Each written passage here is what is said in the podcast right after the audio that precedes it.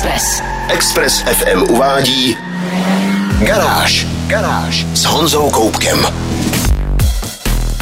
Dnes mám pro vás zprávy o snahách sportovních automobilových značek udržet spalovací motory při životě. Lamborghini se snaží využít svůj vidlicový desetiválec, dokud ještě smí. Za to Porsche chce přijít na způsob, jak zákaz spalovacích motorů posunout pomocí ekologických paliv. Smart zase představuje nový elektrický crossover a BMW šokuje faceliftem svého největšího SUVčka X7. Úplně nejdřív se ale projedu malým městským crossoverem, který se od své první generace změnil k nepoznání. Oplem Moka. Já jsem Honza Koubek a vítám vás v garáži na Expressu. Test mezi plynu. Kdyby existovala soutěž, který model automobilu prodělal mezigeneračně největší změnu, v poslední době by byl Opel Moka dost možná s náskokem ve vedení. První generace byla nafouklá, bachratá, podsaditá. Druhá generace je o 124 mm kratší, skoro o 130 mm nižší a o malinko širší. Hlavně je ale hranatá, designově čistá, má novou přízvanou visor a z některých úhlů vypadá jako futuristická sportovní bugina. Design je mocná věc, takže jedním slovem dodávám, že to žádná bugina není. Moka není ani malý terénák, ani sportovní auto. Je to naprosto typický malý městský crossover, který jen docela šikovně mate tělem. Stojí na platformě CMP, která byla vyvinuta ještě v rámci koncernu PSA a dnes slouží v mnohých modelech skupiny Stellantis. Přestože by se nabízelo prohlásit, že Moka je něco jako nafouklá korza, ve skutečnosti je daleko přesnější říct, že je to přímý sourozenec Peugeotu 2008 nebo ještě přesněji DS3 Crossbacku, se kterým dokonce sdílí výrobní linku. Pod kapotou mohou být spalovací motory, ale i čistě elektrický pohon. Moka E je ale prozatím velmi výrazně dražší. Rozdíl mezi nejluxusnější spalovací a nejjednodušší elektrickou verzí činí přes 220 tisíc a to opravdu není málo. Spalovací moka může mít benzínovou turbo 12 stovku o výkonu 100 nebo 130 koní, ale já měl v testu naftovou 15 stovku se 110 koňskými silami. Je v nabídce ku podivu jen s manuální převodovkou, ale ta řadí hladce a přesně a musím se přiznat, že mě po dlouhé době opravdu bavilo jezdit s plně manuálním autem. Tedy bavilo mě to do chvíle, než jsem se kousek za městem pokusil o dynamičtější jízdu. Ne, že by jí Moka nějak zásadně nezvládala, ale nedá se ani říct, že by to byla kdo ví jaká zábava. Za chvíli vám prozradím, jaké změny se odehrály v interiéru. Test mezi plynu. Posloucháte Garáž na Expressu a já testuju nový Opel Moka.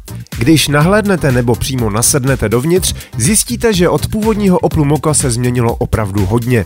Nejdřív ty méně příjemné zprávy. Moka je výrazně menší a to se pochopitelně odrazilo i na vnitřním prostoru.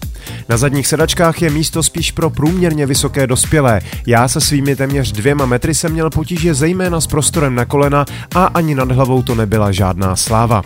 Kratší cestu bych tam vydržel, cokoliv nad půl hodiny už by nebylo příjemné. Kufr je o 10 litrů menší než býval dřív, má celkem 350 litrů a to také není žádná sláva. Spousta soupeřů ze stejné třídy má kufr větší a zadní cestující také sveze pohodlněji.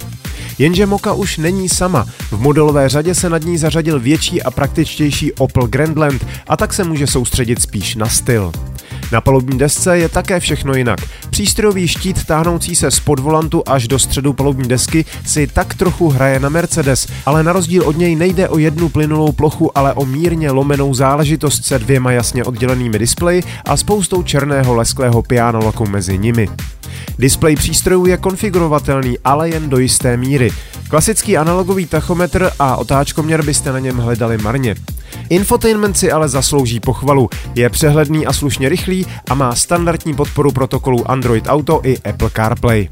Chválím také zachování tlačítkového ovládání klimatizace a dalších důležitých funkcí.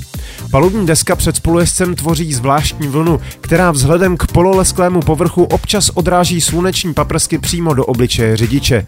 Celkově se také nedá říct, že by materiály v interiéru působily zrovna prémiovým dojmem. Některé jsou zajímavé, jiné naopak podprůměrné. Nejvíc mě ale zamrzelo, že Opel trochu nezapracoval na jízdních vlastnostech. Zejména jízdní komfort by mohl být malinko lepší. Auto občas nezvládá vertikální pohyby karoserie a i když to určitě není žádný kostitřas, zasloužilo by si ještě trochu doladit. Překvapily mě také některé jízdní asistenty, ale na to už se podívejte v mém videu na www.garage. Garáž s Honzou Koupkem. Automobilka Smart, která se proslavila výrobou mrňavých městských vozítek pro dva, se chystá na vlastní restart. Značka patřící automobilce Mercedes se před časem spojila s čínským gigantem Geely a nový model, který společně připravili, by měl být opravdovým novým začátkem. Odpovídá tomu i jeho název, jmenuje se totiž Smart číslo 1, ovšem psáno znakem mřížky známým také jako hashtag. Smart číslo 1 je kompaktní elektrický crossover, i tak je ale samozřejmě výrazně větší než dosavadní modely značky Smart. Velký bude zhruba jako Škoda Kamik. I nový model si chce zachovat svěží, cool a mladistvě hravý design. Nelze si ovšem nevšimnout jasných návazností na některé designové prvky současných Mercedesů. Například trojuhelníková zadní světla propojená červenou světelnou linií jsou některým současným SUVčkům s trojcípou hvězdou opravdu nápadně podobná. Elektrický pohon Smartu číslo 1 dodává právě čínský partner Geely. Skateboardová platforma nabídne akumulátor o kapacitě 66 kWh a jeden elektromotor o výkonu 272 koní a točivém momentu 343 Nm, pohánějící zadní kola. To vůbec nezní špatně, malý crossover bude svižný, pružný a na jedno nabití najede až 440 km. Nabíjení samotné pak bude možné výkonem až 150 kW, který z 10 na 80% nabije baterku za méně než půl hodiny. Hodně by se měl zlepšit interiér. Místo spartánských plastových kaben původních Smartů chce nabídnout kvalitu srovnatelnou s dnešními Mercedesy. Pod volantem bude pouze uzonký přístrojový displej, uprostřed palubky naopak rozměrná dotyková obrazovka infotainmentu. Smart zatím neoznámil ceny, ale dá se předpokládat, že budou pod Mercedesem EQA a velmi podobné Volkswagenu ID3. Objednávky by měly být spuštěny koncem letoška a první auta dorazí zákazníkům na jaře příštího roku. Na fotogalerii a další informace se podívejte na webu garáž.cz. Garážové novinky na Express FM. Posloucháte Garáž na Expressu. Italská automobilka Lamborghini, výrobce expresivních supersportů, ždíme svůj famózní atmosférický desetiválec Co to jde. Teď nemyslím nutně jeho výkon a další parametry, spíš fakt, že se ho snaží zúročit v co největším množství speciálních modelů, dokud to ještě evropské normy umožňují. Poslední takovou verzí je Lamborghini Huracán Technica, který by měl tvořit mezistupeň mezi ostřejší silniční verzí Evo a okruhově zaměřeným speciálem STO. Vidlicový desetiválec o objemu 5,2 litru i bez přeplňování poskytuje 640 koní a 565 Nm, tedy stejně jako u okruhové verze a o 30 koní víc než u Hurakánu Evo. Ovšem pozor, na rozdíl od verze Evo má technika pohon pouze zadních kol, takže je sice lehčí, ale stovku dá kvůli horší trakci za 3,2 sekundy, tedy o 3 desetiny pomalej než Evo s pohonem všech kol. Jenže o tahle čísla tu, jak jste možná už pochopili, zas až tolik nejde.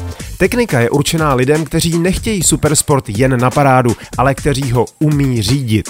Ti pak ocení vyváženost, živost řízení a výzvu, kterou představuje takhle silná a placatá zadokolka. Technika bude mít navíc i aktivní řízení zadních kol a vektorování točivého momentu, které řidiči pomohou s čistou nebo naopak záměrně rozevlátou stopou. Vizuálně poznáte Huracán Technika podle pevného spoileru na zádi, dvou kulatých a hlasitějších koncovek výfuků vysoko v zadním nárazníku a agresivněji řezané přídě. Pár dalších aerodynamických detailů pomohlo zlepšit chlazení karbon keramických brzd i motorového prostoru. Ještě tu mám pár dalších čísel. Zrychlení na 200 km za hodinu zabere pouhých 9,1 sekundy. Maximálka je 325 km za hodinu a ze stovky dokáže Huracán Technika zastavit na vzdálenosti 31,5 metru. To už bude pravděpodobně fyzicky bolet. Lamborghini zatím nezveřejnilo cenu, ale vzhledem k umístění mezi modely Evo a STO ji můžeme čekat v okolí 7 milionové hranice. A důležitý dodatek. Nepůjde o limitovanou edici, takže se bude prodávat, dokud o ní bude zájem a dokud zůstane model Huracán v nabídce. Fotky najdete na www.garage.cz. Garáž. Zatímco Lamborghini sveřepě drží desetiválec, dokud to ještě legislativně jde, Porsche má plán, jak spalovací motory udržet ještě delší dobu. Začátkem dubna totiž oznámilo, že bude investovat až 75 milionů dolarů do vývoje syntetických paliv. Přestože Porsche vyrábí v současné době jeden z nejzábavnějších elektromobilů vůbec, model Taycan, a chystá se na elektrifikaci svých SUVček a dalších modelů, naštěstí je vedení automobilky naprosto jasné, že nejikoničtější model 911 by s baterkami asi úplně nefungoval. Možná v nějaké civilnější verzi, ale když se budeme bavit o sportovních speciálech typu GT3, ztráta famózního spalovacího motoru by dost možná znamenala úplný konec. Proto Porsche navázalo spolupráci s houstonskou společností HIF Global LLC, která vnímá problém změny klimatu, ale zároveň chce umožnit dál fungovat spalovacím motorům. Řešením má být syntetické palivo neboli e-fuel. S pomocí diagramů, které společnost zveřejnila na svých stránkách, se pokusím jednoduše vysvětlit, o co vlastně jde. Na samém počátku je zachycení CO2, tedy oxidu uhličitého, z atmosféry. Ten je pak sloučen s vodíkem získaným elektrolýzou vody. V případě firmy HIF Global jde prý o takzvaný zelený vodík, na jehož výrobu se využívá výhradně elektřina z větrných elektráren. Ze surové sloučeniny vodíku a CO2 se pak dalším zpracováním získávají různé deriváty paliva, od benzínu pro osobní automobily přes letecké palivo nebo dokonce plyn podobný LPG. Výhoda spočívá v tom, že při spalování takového paliva se do ovzduší uvolňuje pouze kysličník uhličitý, který z něj byl předtím zachycen a dá se případně zachytit znova. Je samozřejmě otázka, kolik bude výroba takových paliv stát. Nicméně čím větší objem se bude vyrábět, tím levnější to bude. Pokud by na taková paliva přešla letecká a především lodní doprava, měli bychom my nadšenci dost možná o benzín postaráno. Držme tedy snahám Porsche palce. Garáž s Honzou Koupkem. V příštích několika dnech se čeká odhalení nového BMW řady 7 a to poprvé včetně jeho čistě elektrické varianty i7. Aby nám automobilka čekání trochu okořenila, zveřejnila zatím fotky a informace o faceliftu modelu BMW X7. Velké SUV je do jisté míry ochutnávkou, protože mnohé designové prvky bude s novou řadou 7 sdílet. Bez zesporu půjde například o přední světla. Ta jsou horizontálně rozdělená. Na vrchu kapoty najdete uzonké světlomety denního svícení a směrovky, pod nimi jsou větší jednotky projektorových reflektorů. Maska se opět o něco zvětšila, ale nutno říct, že ani tyhle ještě zvětšené ledvinky nevypadají na obřím SUVčku, kdo ví jak nepatřičně. I tak nemám pochyb, že design faceliftované X7 opět vyvolá divoké debaty a způsobí značný rozkol mezi příznivci a odpůrci nového designového směru značky. A to jsem se ještě nezmínil o tom, že ta velká maska může být za příplatek podsvícená. Z mého pohledu ještě kontroverznější změny se odehrály uvnitř. Interiér se totiž přibližuje designu elektrického BMW iX.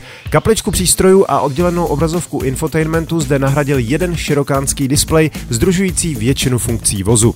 Vypadá krásně, to nerozporuji. Jako problematický ale vidím fakt, že zmizelo hardwareové ovládání ventilace a dalších funkcí.